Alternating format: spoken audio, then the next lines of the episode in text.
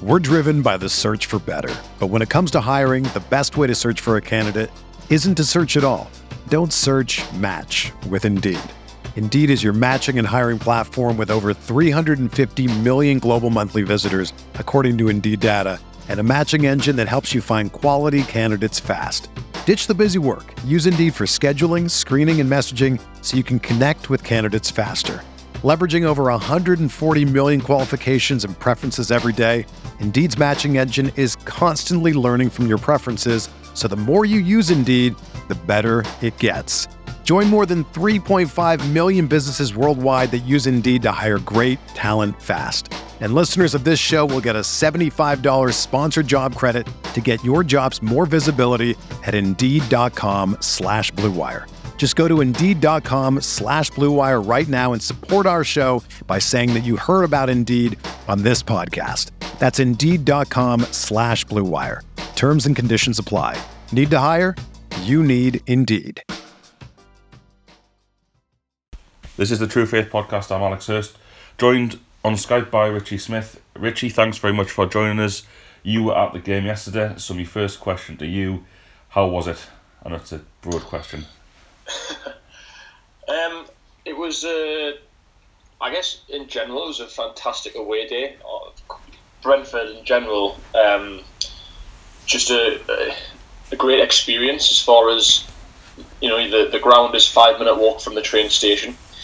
It's right bang in the middle of a housing estate. It's got a real um, kind of local feel to the uh, to the place. Um, as far as the stadium's concerned, um, the Brentford staff, the security, the um, turnstile, um, the turnstile uh, workers, everyone was just very pleasant as well, very welcoming. I think it's really important to note that. Um, and just the experience of being stood in like turnstiles, just had a just terraces, uh, uh, terraces. Yeah, sorry, terraces. sorry.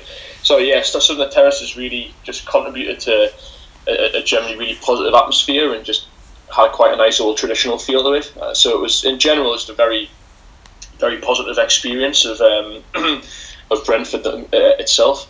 Um, the game, the game was just really strange in many respects. It was 10, first 10, 15 minutes, Newcastle looked well up for it. Um, lots of link-up play between Perez and Gayle, which we haven't really seen. Great, yeah. when, when, those two have started together, and uh, the, the goal came kind of pretty expectedly, really, because we'd started to show some, um, you know, started to show some, create some really good chances, and as soon as Gayle got injured, it was just the game just sort of turned. It was, it was.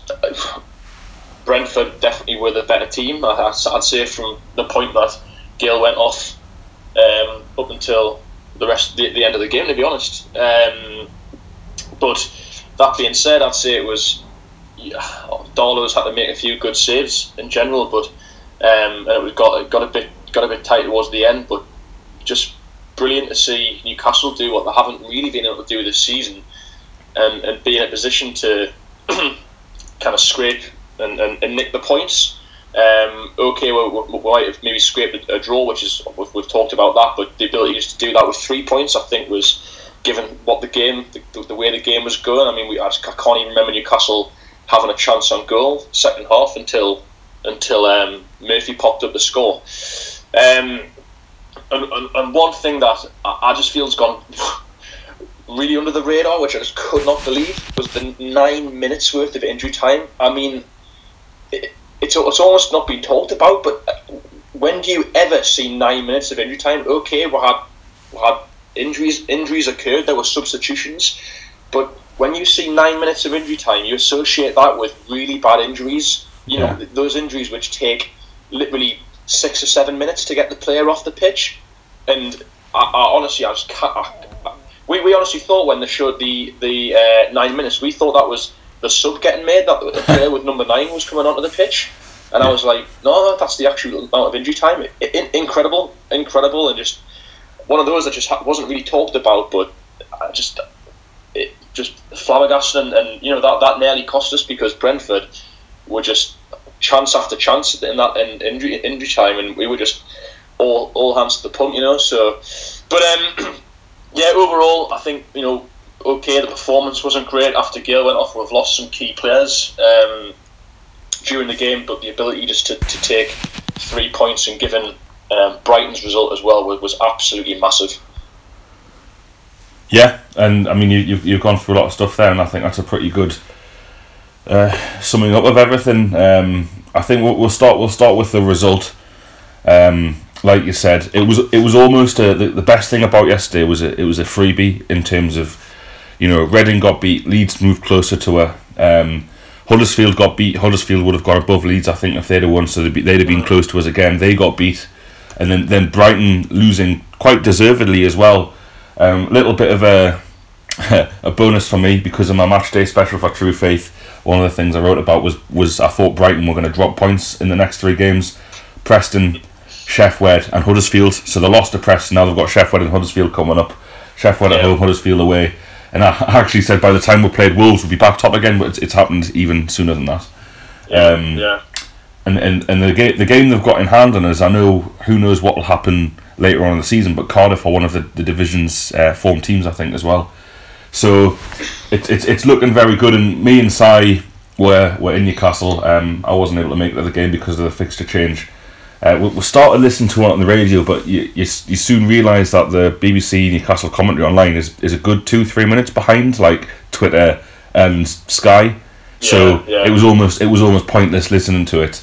Um, and you know, like you, um, well, not like you because you were there, but we experienced the same as you in terms of Brentford's domination after the injury, and what me and Si kind of talking amongst ourselves about how how good a result a draw would be, how good it would be to actually get a draw, almost winning the draw over the win. Well, not really, but we're thinking, how would Newcastle just get out of a game that you're not playing well in with something? And, Yeah. and to come out of it like you said with three points is is a, is a massive achievement for that that playing staff and that and the manager and the fact that after the game he he's talked the manager has talked about pride pride in the players pride in the Yeah. squad and the effort and it goes back to um, last season and you know it's last season's gone and I'll probably make too many comparisons to it but it is just crazy if you, if you look at the amount of games we will just fold like a pack of cards you know Yeah. Brentford Chelsea it doesn't matter who the opposition are Newcastle teams have all lost that game comfortably by by four or five probably.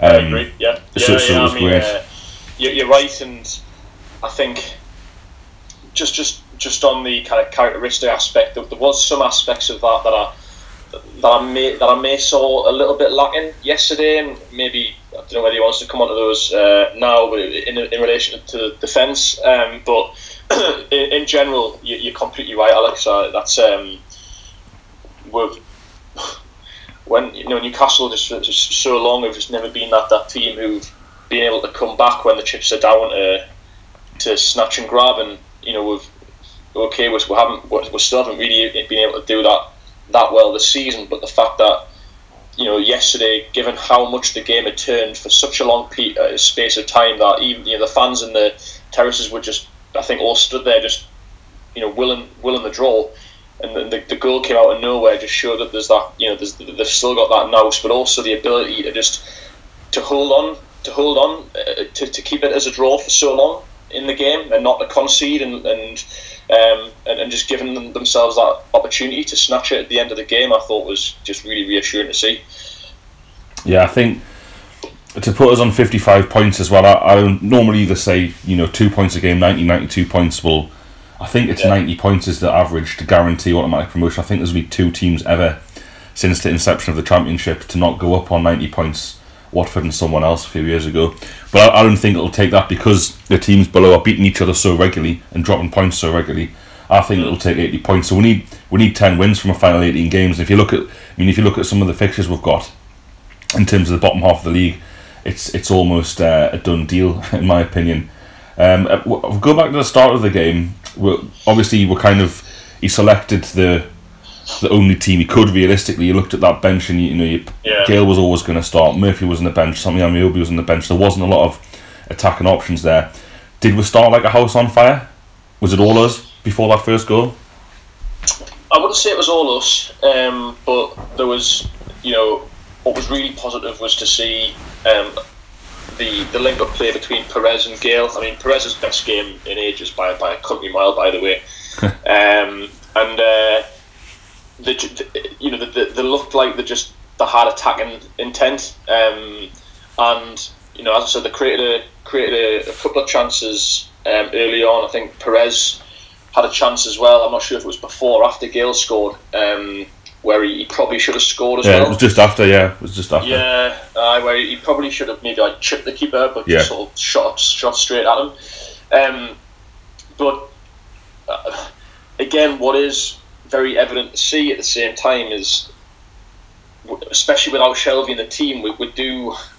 That there is a lack of there is a lack of ideas creatively. I, I, I would say. Um, and, and, and I think that does limit us. You know, you just look at that team yesterday, and, and really, the only kind of like attacking, really attacking intent players we had like that were like Perez, Gayle, and and, and, and, and Ritchie, and even then, I think Ritchie just for me is just at the minute just isn't doing enough um, from an attacking point of view, um, and so it, I think that, that there was no surprise that when Gayle got injured, why things just changed so dramatically because there was no one running in behind the defenders. There was Gayle was pulling out wide as well and doing the channels, and that's where he obviously scored his goal from on, from out wide. And on his goal, on his goal, can I just say, no one's talking about it.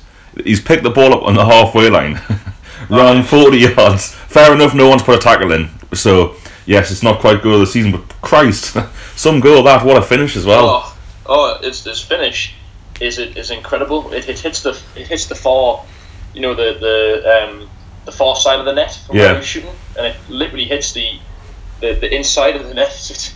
It's, it's, it's absolutely cracking finish, but you just you can see he's just his, his finishing ability is incredible. You know, and you, you hear a lot of people who've like worked with him in the past say that he's one of the best, most clinical finishers they've ever seen, and it, it, you can see why he's he can just any angle he can he, he's, he's got it all you know? He's, there was, there was that accusation kind of the first maybe 10 games of the season that he didn't he, he wasn't clinical enough that he he got himself in great positions but missed a lot of chances.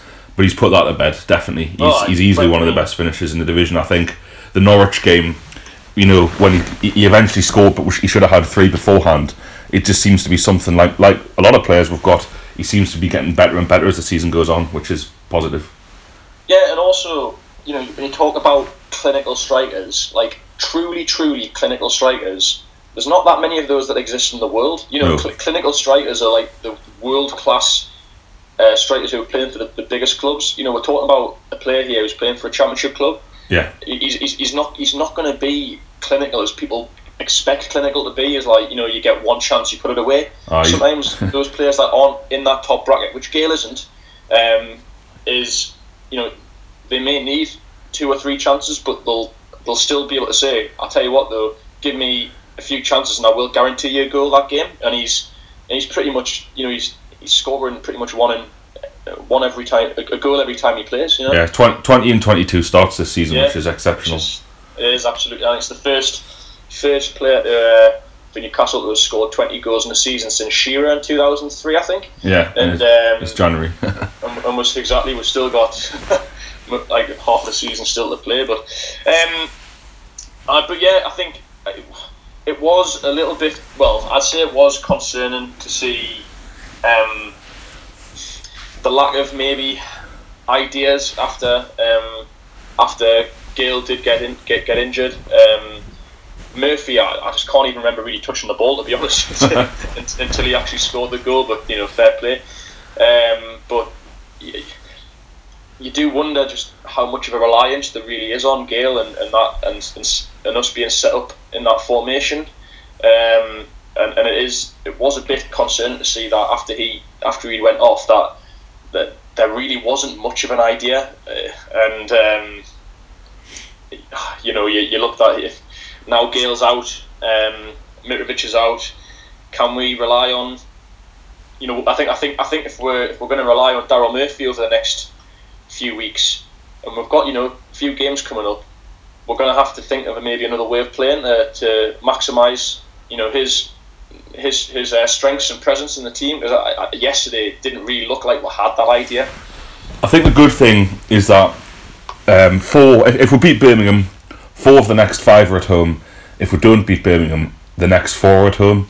So I, I'm much more comfortable with it you know, having that run of home games when we're naturally going to play further up the pitch, put more pressure on the opposition. Um, than, than away games, like you say yesterday. I mean, it was the same at Birmingham last week once Mitrovic went off because Mitrovic and Murphy had started really well together. We just didn't even look like scoring past the first twenty minutes. Um, but I think with them being home games, it's it is a lot. You know, it's, it's easier to stomach that loss of Dwight Gayle, who could be up from anything out uh, a week to six weeks, depending on the extent of the, the injury. Um, but you know, in in that run as well, we'll have um, Rotherham and QPR. You know, so two, two of the worst teams in the division at home. So I'd still back us to beat beat them without Gayle, regardless. So I think it's a fairly lucky time to have that that injury to him. Um, but from what from what you're saying there, um, you know, the lack of creativity, the lack of outlets afterwards. I mean, by the end of the game, I noticed Dean Smith afterwards, the Brentford manager, saying that you know he was really proud of his team because of the resources that we have as a team. Um, for you know for them to put us under such pressure and in the, like the second half, I was just thinking I think we had like ten players unavailable to her by yeah. you know ten players who would be in with a chance of starting or something like that or close to the first team who who weren't playing. So we are we are down to the to the bare bones. I'm interested as well in Perez's performance. He only seems to play well when you turn up, Richie. Fulham and uh, not Fulham, QPR, QPR and um, and Brentford. But but what it's interesting. A the, the assist was very very good. Um, B you, just say his all round play was good. Is that is that correct? Yeah, I mean I've I've said all season that he's he's not a number ten. He's not a left midfielder. He's not a he's not a he's not a load striker. I think if you've got to if you're to play him, you've got to play him up the tops with a target man because um, he thrives on just you know balls in the box and using his footwork to get shots off in the box. That being said, credit where it's due. He seemed to just lift his game yesterday, and I think a lot of it was just getting himself more involved, um, stay stay on his feet a bit more than he than he normally does, um, and you know some of his I mean, you got you got both assists and, and some of his just general link up As I said with Gayle, especially in the first twenty minutes, really intrinsic. You know, great great footwork. He would kind of, you know, kind of take one or two Brentford players, uh, put them on the wrong on the wrong foot, and then he then he distribute.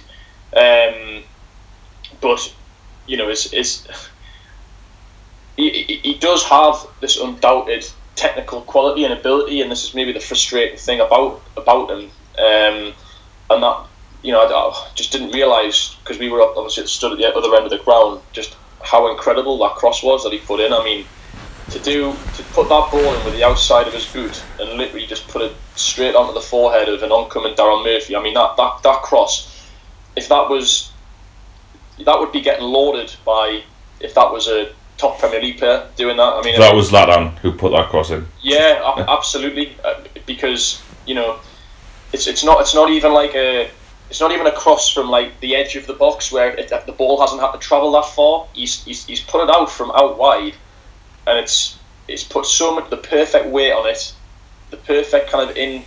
It's like an in swinger with his obviously with the outside of his boot, and it was just yeah, it, it just showed that he, has got quality, he has got talent, but. And, and yesterday was his his, um, his best game, and I think unfortunately for him, Gayle going off did affect his play because he you know, he was, uh, which didn't. He just the, the, the, there's just not that same link to play as far you know with, with him and him and uh, uh, Murphy to, to him and Gayle. It was the very different strikers, but um, yeah, you know, I think he's he's definitely kind of shown that he's he's worthy of, of selection next game. But I'm, that being said, I'm still I'm still not convinced that he is this number ten that Benitez thinks he is. Um, yeah. But there you go. But it's one of the things. It's good to see some reward for the faith the manager has put in him, and it's good to see. We we've said in the podcast numerous times, maybe not so much now because there's literally no one else, um, but earlier on that um, you know why why why is he continually being selected? What have we possibly got to gain by selecting him? Well, there's evidence there because there's, there's only probably him and Ritchie who've got the ability to do that. Um, you know, a lot. There's no one for Brentford can probably make a across across like that. And in addition, you've also got um, Murphy's run. I've, I've watched it got a couple of times on the the limited, mm. you know, limited highlights that you get. Perez has the ball, and the, the interesting thing is that he, he has a look up. he looks up, then Murphy makes the run. And I Yeah, think it's a yeah, bit of intelligence from Perez to like he didn't just get the ball and right I'm going to cross this no matter what or I'm just going to whip the ball in and hope for the best. That you know the run was good, the ball was inch perfect, and the finish as well from Murphy. Let's not forget the easy thing for Murphy to do there would would have been to power that header, most likely Yeah. straight at the keeper. But the little glance to get it to the keeper's left hand side, just just fantastic play. And that's that's that little bit of quality that we have. Like you know when you're saying we we we don't have much of the game, we're capable of scoring a goal out of literally nothing because that wasn't even a chance. That situation in the game there when Brentford look back at the video and, and the manager looks back and the analysts look back, that's not even a, a bad position for Brentford to be in. They've got two centre backs on Murphy, they've got a player in front of Perez. It's like right, we're comfortable with this and we've still scored. So very Yeah. positive from that. Um, I've heard good things about Ciaran Clark's performance. Would you agree with that? Um,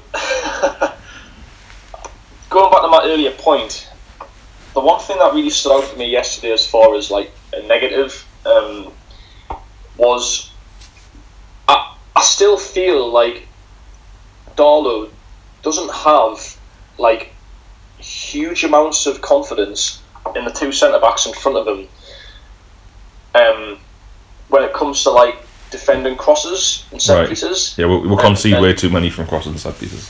and you know the Brentford's goal yesterday was just. I mean, Darl. I don't know. I don't know what he was. Don't know what he. I mean, it was the one bad thing he did all game. Really, was this weird palm up in You- the sky that he did. you know what I noticed, Uh, Richie? Though, if if Darlow, th- this is a point about the defence, and I'm not just I've I like Darlow a lot. I'm not just trying to stick up for him because it, it was bad. What- Whatever I'm going to say now doesn't excuse him. If he doesn't go and palm that ball, where does the ball go? How how will we allow him? That ball bounces if he doesn't do that. How will we allow him the ball to bounce in the middle of our 18 yard box from a corner in the middle of the goal? It's bizarre, isn't it? Like where, where's someone going to head that ball? It's I just And- and- I can't and understand it. I saw. I saw this time and time again yesterday, Alex. Like neither Lascelles or Clark really like just attacking that ball with the head. Like like even in injury time, the amount of balls getting put in the box, and you kind of just saw, you know, Blackburn did it against us a couple of weeks ago, where they literally every one of their defenders was sticking, was attacking the balls. Was I've never seen so many blocks in my life. Just literally just doing everything they can to just chuck themselves in front of it and get that ball cleared. And Lascelles and Clark, for me, just didn't do that enough. They didn't. They, they looked hesitant, and always like there was always this kind of expectation that that Darlow would have to come and, and get it. And and and to be fair to he, he, he did it most times. He managed to punch the ball and catch the ball, but I, I do get the impression that he's just he's not he's not filled with confidence with the two in front of him. Now I'm not saying that Lascelles and Clark had bad games, and I think Clark for me personally, I, I, he didn't. I wouldn't say he stood out yesterday, um, uh, by by any means. Um, and I wouldn't. I wouldn't even. I wouldn't say that him and Lascelles had had bad games, but they, they, they definitely do not. They, don't look like a, a pair of like domineering centre backs that, that are, are gonna. That I felt were just you know. Every time there was a ball coming into our box, which it was just your heart was in your mouth. It was just like. It, especially in injury time when it was you know when they were chucking more players forward. But that was just my perception. I've seen a few people say that you know they were really impressed with Clark's performance, um, but for me, you know, not good, not bad. Yeah, that's fair enough. I, I, like you, I'm I'm only going off what I've seen other people say, so I, that's how that's why I posed the question.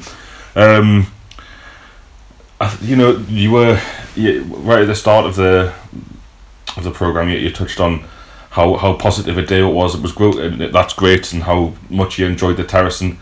Um, was it was there a good support? Because from what I heard on the radio and, and heard on the highlights, it seemed like a really good, positive away end.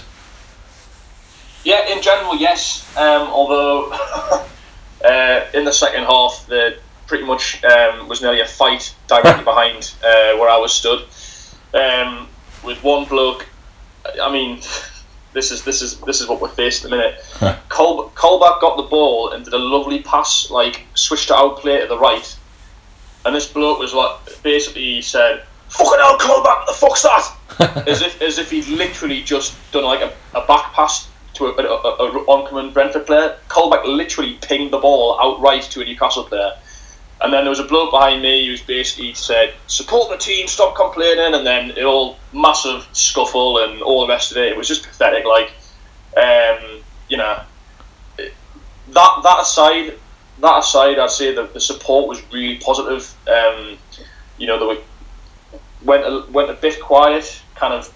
I'd say um, after Brentford scored for the 10, 15 minutes after they were dominating, but in general were really supportive and a lot of support for Karl Darlow as well behind the goal and, and, and kind of recognising the, the good work that he was doing. He, he really did keep us in the game with some of the saves he made and, and, and things. But yeah, in general, it was. I, can't, apart from that one incident of that was just you know ridiculous that that actually happens. Um, you know, fans arguing and fighting with themselves in the stands in the terraces. Um, but you know, in general, it was it was it was it was good, mate. It was a it was a really um, you know, especially first half, really positive, loud um, atmosphere. So that was all good. That's good to hear, and that's also a little preview into my future because.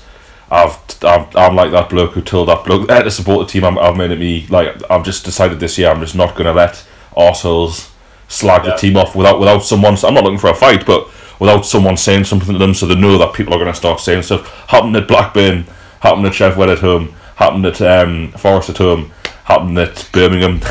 no fights yet, but I've turned around to people and, and like a lot, a lot of time, like you've just given a good example there. Yeah, it's frustrating. Say Colback had booted that ball out of play. Um, it's still not all right for the bloke to go on at him like that. It's you know I mean it, it's utterly pointless.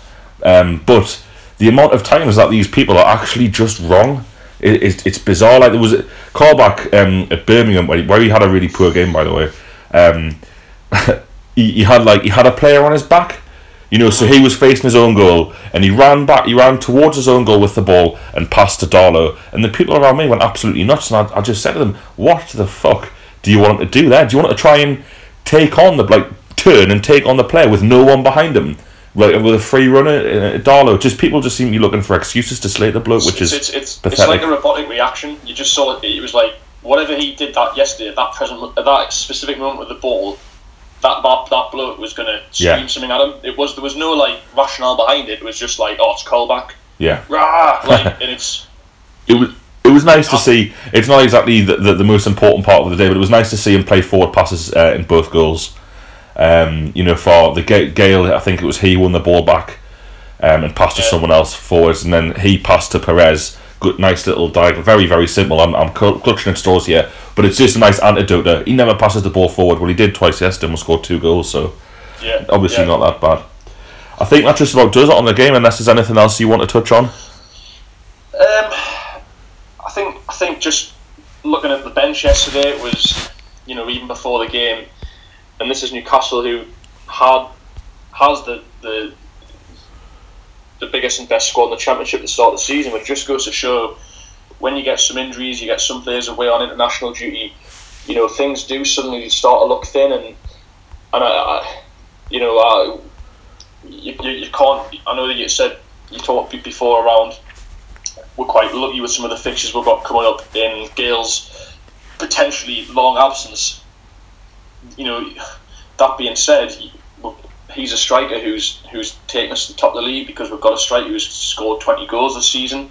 Take that out of our team, and you know, you, it, it is it is nerve wracking because you know you, you, you are taking out um, our, our, our main main source of goals and, and how we how we play. Um, so I, I, I do think that um, I do hope that, they, that we do I know obviously they are busy with the, with the transfers, and we'll obviously come on to that in a bit. But I, I do hope that things get accelerated and they do try and they do try and strengthen because I think I think we do need it. Um, I think players yesterday, um, even the likes of Hayden, you know, getting injuries. I don't know how bad his is, um, but it just goes to show that players who have been playing regularly are susceptible to injuries as, as much as as much rotation as you can do. Players who are playing more, especially in like these winter months where you've been playing a lot a lot of games, it's it, it, it can take its toll, and you know we're, gonna have a, we're gonna have a big squad, but it doesn't mean that the squad that we have is are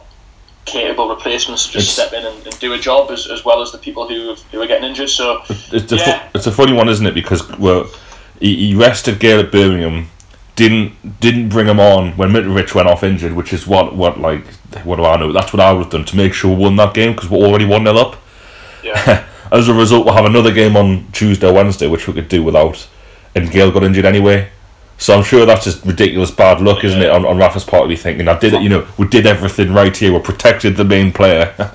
yeah, I would say that with Gayle's injury, because um, I, I was probably one of the first to spot it, like to see him looking a bit uncomfortable, and it looked like, I mean, so it looks like a hamstring injury, but it looked like it was one of those where I don't think he necessarily pulled it, yeah, um, but but maybe just felt it, like didn't Yeah. feel right, and I and I get the impression that the instruction is from Rafa, if you feel the slightest, you know, the slightest un- bit, bit of un- uh, piece of uh, uncomfortableness, tell us and get yourself off the pitch because you know how kind of protective he is of, of keeping players fit and, and, and healthy, and I get the impression it was a bit, there was a bit of that with Gayle, like it didn't look bad, but I think you got the impression he just he, he felt that something wasn't quite right, and he just wanted to come off straight away. Which fair play. Um, if that if that means that he's going to be um, out for one game rather than four or five, then then, then, then fair enough. Um, but yeah, it's definitely looked a bit thin on the bench yesterday after you know after we brought on uh, Murphy. There wasn't really a lot else that you'd think you could bring on to, to change the game, but ironically, we, we, we did change the game in, in many respects. Um, but so we'll see what happens. It's it's obviously very tough to do business in January, um, extremely tough. But you know, you, you, you'd hope that you'd hope that we see some some activity over the next week or so. Yeah, and I suppose we'll move on to kind of the story of the day or the non-story of the day, depending on how you want to look at it. Um, and at half eleven last night, the Daily Mirror published an article that I'm just going to go into it because the none of this makes sense. First of all, it hasn't appeared in that paper today, which it might, it might have missed the deadline with this scoop, but it hasn't appeared in the actual paper. Or you could look into it and say it's not it's not reliable enough to go into you know or, or a big enough story because there's nothing behind it to go into the paper. But um, half eleven last night, the Daily Mirror uh, released an article saying, um, let me just look for it here. Nearly there. Right, the article, the the tweet said Newcastle chief Mike Ashley reinstates controversial transfer policy of signing youngsters with sell-on value. Before I'd even read the story, I'm thinking that that's not controversial. Signing younger players, it wasn't what was controversial about our transfer policy. Signing shit, like average players who didn't really want to be here was the issue. like signing them and telling them that they were signing for us in order to get a move to a top four Premier League club. That that was the controversial aspect of it. Signing good young players isn't is no one really has an issue with that. And then you look you click into the story and the story says I'll kind of paraphrase a little bit. Um, the tag at the top says Benitez was given free rein in the summer. He brought in the likes of Matt Ritchie and Dwight Gayle, who were 24 and 25 when we signed them. Even though this is kind of making the example here that, you know, well, they give him free rein and he went and signed them too. Well, they- are young players with some value. Um, the owners put his foot down midway through the transfer window, has taken measures to have a greater say over Cummings and Gunners and James's Park. Ashley made a surprise appearance before the Birmingham Cup tie and made clear he wanted to sign youngsters who would have sell-on value in the future. I didn't view his his appearance um, at Birmingham as a surprise. I, th- I, I might be wrong, but I'm pretty sure it's about this time of year where he starts popping up again. Yeah, like definitely, definitely FA Cup third round at Leicester and Watford in the past couple of years have been his first games for a long, long time. So I, I, I expected him before I even hearing the media. I expected him to be at Birmingham, and I expected him to be at quite a few more games. Definitely games in London. Anyway, um, his team responded well by shooting at the top of the championship. They have a thirty million pound transfer surplus. He has left managing director Lee Charnley no doubt to his wishes, and former recruitment guru Graham Carr is set for a direct role in all future purchases. Benitez himself wanted just one new face during the window, cover for Christian Atsu on the left wing, which yep, that sounds about right to me. Um, which doesn't fit in with the rest of the article either. Um, then there's a quote from Benitez about you know struggling to sign players in this window. It now appears that Ashley's unhappy with the current way that the club's recruitment is working. He follows up his meeting as Birmingham with further instructions during midweek and is determined that his wishes are followed. So no quotes or sources listed, um, which you could you could say is you know unlikely that they're going to list them anyway. What's your Richie? You know what? What's your initial take on this story and how, how worried should we be? It feels a bit. It feels really strange. It feels like it, it feels like an article that would get released if we were struggling this season, or if we, you know, if we'd kind of dropped into the, um, you know, we'd, we'd sort of on a bad run of form, and we dropped, you know, into the playoff places, and it's kind of like that. That would be the sort of thing that would um, that would that would make Ashley kind of think, you know, put the shits up Ashley and, and, and, and want to, you know, change the way things are going. It's, it's a bit of a bizarre one. I mean, I saw that Lee Ryder had actually retweeted it, which Yeah. I, I don't know whether that's. I mean, I know that the, and the Mirror have this weird sort of relationship. I've seen I've seen like Mark Douglas having articles published through the uh, the Mirror site before, and I don't know whether it's like. I, I- It's not. It's not a weird relationship. The Mirror owns the Chronicle. but it's, it's kind of like is there uh, the, the, I've, I've definitely seen it over the past few months like differences in kind of opinions from the Chronicle and the Mirror like Yeah. like the Chronicle like sort of rubbish and things that the Mirror have put out yeah. so it, it's, it's it's just kind of like is there something there is there a shared understanding or a shared piece of inside knowledge that they've got about that um, I think you make, make a good point like a lot of that article doesn't really make make a lot of sense um, you know the it, it, it names Ritchie and Gayle as like Benitez was given free reign for those signings. Well, that they, they are two players that would that would have probably fit into the old um, Yeah. the old model. Maybe the fact that they're not they haven't came from like a a, a, a, European club is maybe the, the, the anomaly there, but um, but it's not as if they're both of those players the, the biggest. Um, We're, we're signing. We're signing Gini Wijnaldum for more money than them both. Who was older than both of them in Yeah. in the old model. So it's it's nonsensical, isn't it? Yeah. Um, what, what, I, what I would say, and this is maybe makes me think that there might be some mileage to this, is like let, let's let's be honest. Mike Ashley has, you know, seen huge fruits by with, with, with the with the old transfer policy as far as what its objectives were was to was to have sell on value, and he's he's, he's made an incredible profit on um, both Wijnaldum and Sissoko as just two out of, out of many many examples of players that were signed and, and sold on for double, treble, bloody God knows what, what, what that would amount to with Sissoko. But but you've Yeah. seen even even with a team who haven't performed, players who haven't performed, they can still they can still be those big money makers and and maybe he's maybe he's the businessman in, in him is thinking, you know, that why, why um, that that model that model has bore fruits before. Um, why why would I stop? Why would I stop that approach now? As far as you know, being able to make big ROI on, on, on player investments. You, you, you'd also have to the other the other side of that coin that doesn't make sense is the the reason why Ben, uh, Ashley and Charnley kind of handed over responsibility to Benitez this year because they finally realised that that that that key strategy just had completely failed them. Um, in in you know the that the whole the whole transfer policy is a big is a big thing, just completely failed them, and that's why they said you know we've, we've, we've tried this again and again, and it, it hasn't worked. In fact, it's it's, it's failed. It's got we're relegated. Um, Rafa, it's time for you to just take control, but it's, it's, it's difficult. To, it's difficult to form too much of an opinion on like whether whether there's there's legs in it or not. But um, I think that the Graham Carr the Graham Carr um, piece in that article is quite interesting as well.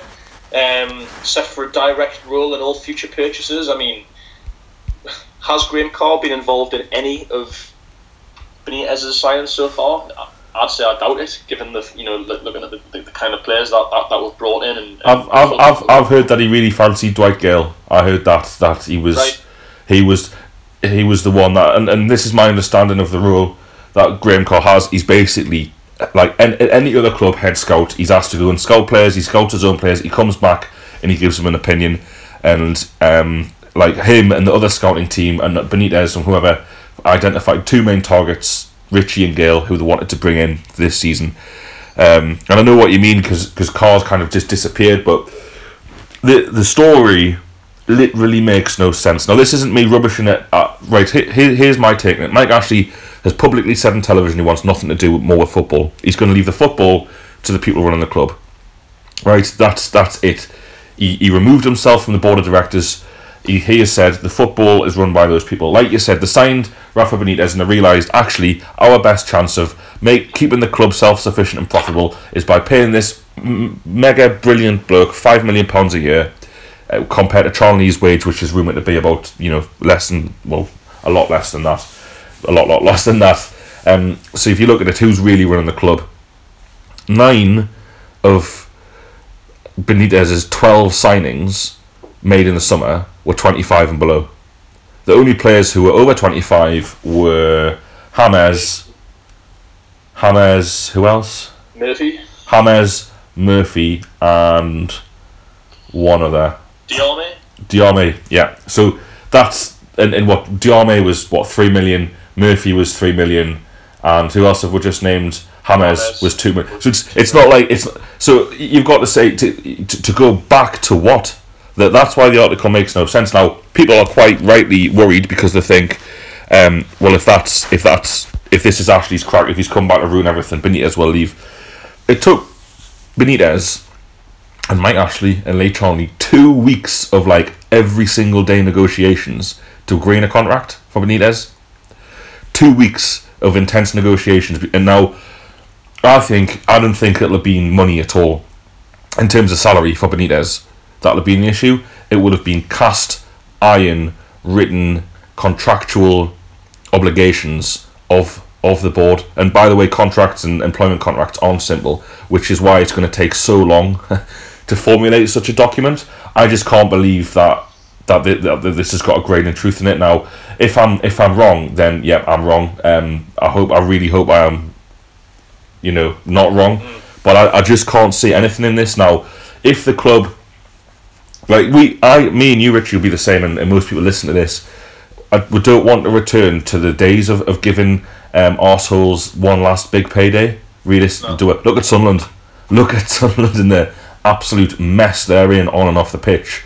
Um, no one wants that. So whilst there are a lot of people kind of I understand because like Rafa Benitez has rekindled a love in Newcastle United, most of us, which which wouldn't be there without him. Um, there's there's there's a lot of time and energy being put into something which potentially isn't that that important now. Say someone's asked or spoke to um, Lee Charnley or Rafa- or Mike Ashley, and you know they've said what's the transfer policy off the record, and they said not nothing's changed. We're still we're still looking for young, good players to bring in. The only difference is, which is I believe this, the only difference is is, is the club isn't being sold as a stepping stone. We're selling the club to young players as the as the club. This these are our plans. Would you like to come and play here? Not come and sign for us, and we will you know get you a move within three years to a top you know a Champions League team. So I'm I'm gonna put my neck on the line and say uh, the the story's bullshit, and I don't see anything changing anytime soon. I don't know if you agree. it the, the, the timing of it feels just bizarre as much as anything, um, which is why I think it's there's not there's not a lot in it. Um, a lot of the context, and I agree, is, is, is ridiculous. Why, even even after all the, the mistakes that Ashley and Charnley have made over the years, and that's why I'm that's why I'm still like there's there's this element of like there could be something in this just purely probably based on that. There's this track record, but as you say, for what why what would you after getting relegated after all of the negotiations and, and handing over of power and the publicly stating of, of, of, of that why, why would you suddenly want to to just quickly just go? You, it's, it's almost the kind of story that, like if, if Benitez had been sacked it, it, it, this, this kind of story would come out and, and maybe that you know that would be actually like right let's go back to, back to basics. It would make more sense as well if we're it in the Premier League.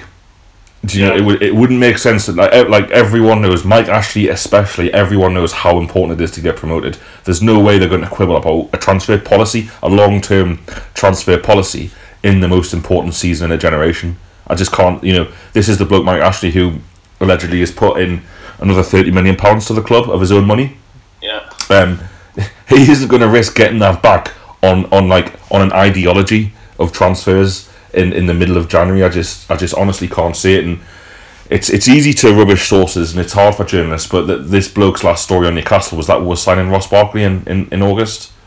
Um, which like you, you, you, I mean, me, me and you and anyone listeners can say that that, that was just a lie.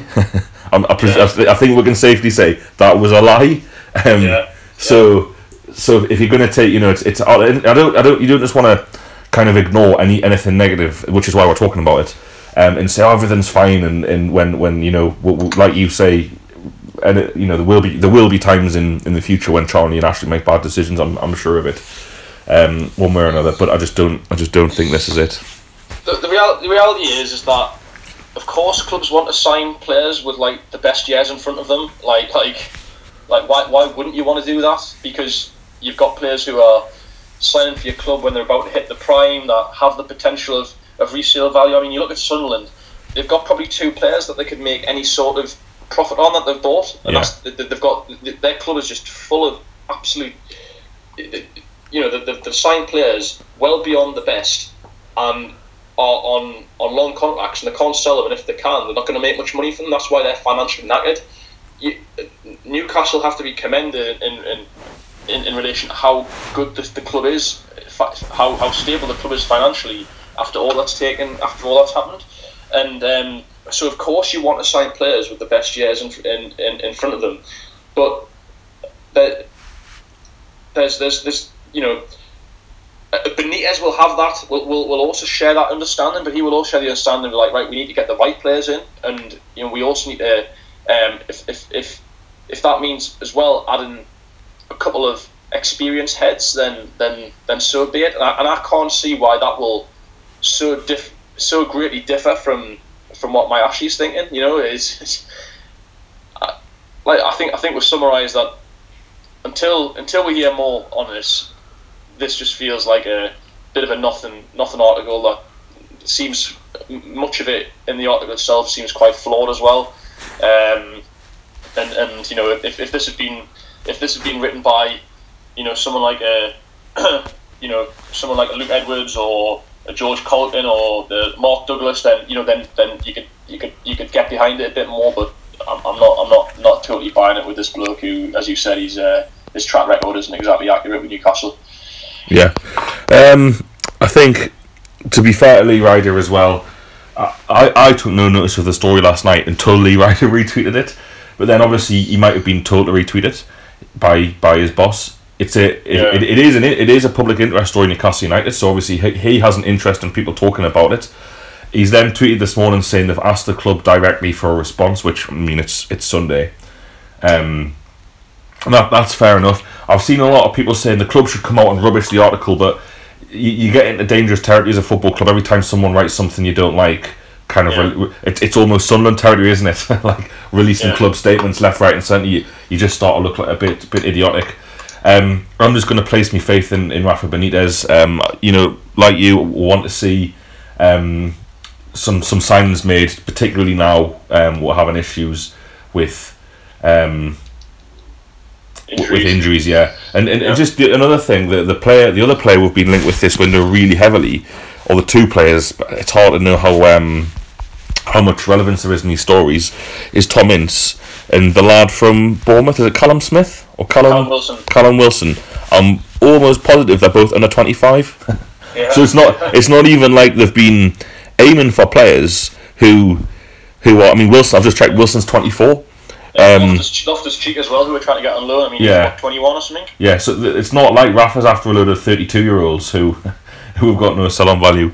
I think Asphalt very quickly, at very short notice, asked for some questions um, from listeners. Thanks very much to everyone who got in touch. I think me and Richie have covered everything that you have asked, um, apart from Andrew Boo's off-topic. Be curious to know how long people have went without an away win. My mate broke a streak yesterday about twenty-six games. I know mine was about 22 before what game was it in the league anyway was it Man City in the cup uh, when we won 2-0 in the league we won who was the first away game Bristol Bristol this season was 22 and Green Street um, our mate I don't know how many games it was but the last time he saw us win this season before Barnsley maybe was um, Bolton away uh, Boxing Day 2011 uh, so five five years. I don't know how many games it was. Um, so yeah, yeah. Everyone's got their own stories. So The following Newcastle United away from home before the season has been torture. Um, and Phil, um, Phil, I'm not going to try and say your surname. Um, Phil, uh, what happens? Keep our eyes when Krul comes back, sells out where he's playing. He'd be third choice for sure. Your take on that, Richie? Krul's not playing, by the way. They're in Holland. It's a bit of a mess. Yeah, my, my, t- my take is I don't think Tim Krul's got a future at Newcastle, if I'm being brutally honest. I think um, I think they've, they've loaned them out this season with a hope to maybe getting um, a decent deal from if we get promoted next season, rather than you know get a, get a bit of a shitty deal from him if we didn't get promoted. So I think my opinion is that Krul will be gone um, next season.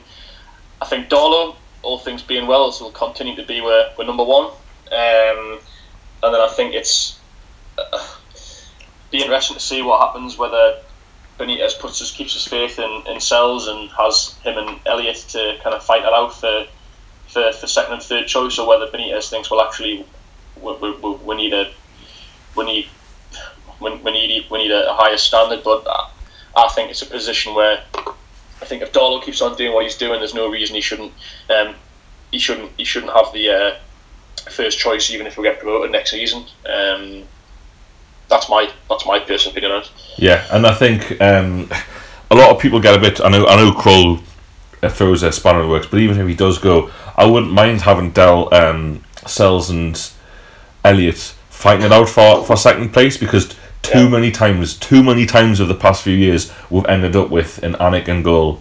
Or Darlow last season when he was third choice. Like maybe it would, would be an idea to have an actual third choice keeper rather than yeah. a, rather than a kid. Um, yeah, exactly. Because if there's one team who's been fucked over by it, it's us. Um, I'll never forgive Ben Alnwick or the club for what could have been for that quarter final against Spurs in the Carling Cup. Um, we Jack lost Alnwick, Jak Alnwick, yeah, when he threw one in, and that was it. That was the game gone. It was. I, I think. I think I've never really truly appreciated um, how mu- how detrimental having a crap keeper that, yeah. that your defenders have no confidence in yeah. is until until Jak Alnwick and um, you know I'm sure he's fortunate. I think he's a, is he at Port Vale or something? Yeah, I'm sure he's fortunate to have a decent career at that level, but. Well, I tell you what, that was uh, they were dark days then. Like very dark, very dark. Um, I think that just about does it. Thanks very much, Richie, for coming on. Uh, always good to have you, and thanks everyone for listening. Um, We'll have Birmingham this week. Um, we'll, we'll not be podcasting that. We're all going to the game. We'll, I say we'll not be podcasting. We'll probably do one the next day if I can find a Rotherham fan to do the pre-Rotherham podcast. So if anyone knows any Rotherham fans who are sound, please uh, give us a shout and we'll get them on the show probably Thursday um, with a little look back at the Birmingham Cup game as well and hopefully no more stuff on this Rafa um, transfer story. Okay, thanks for listening.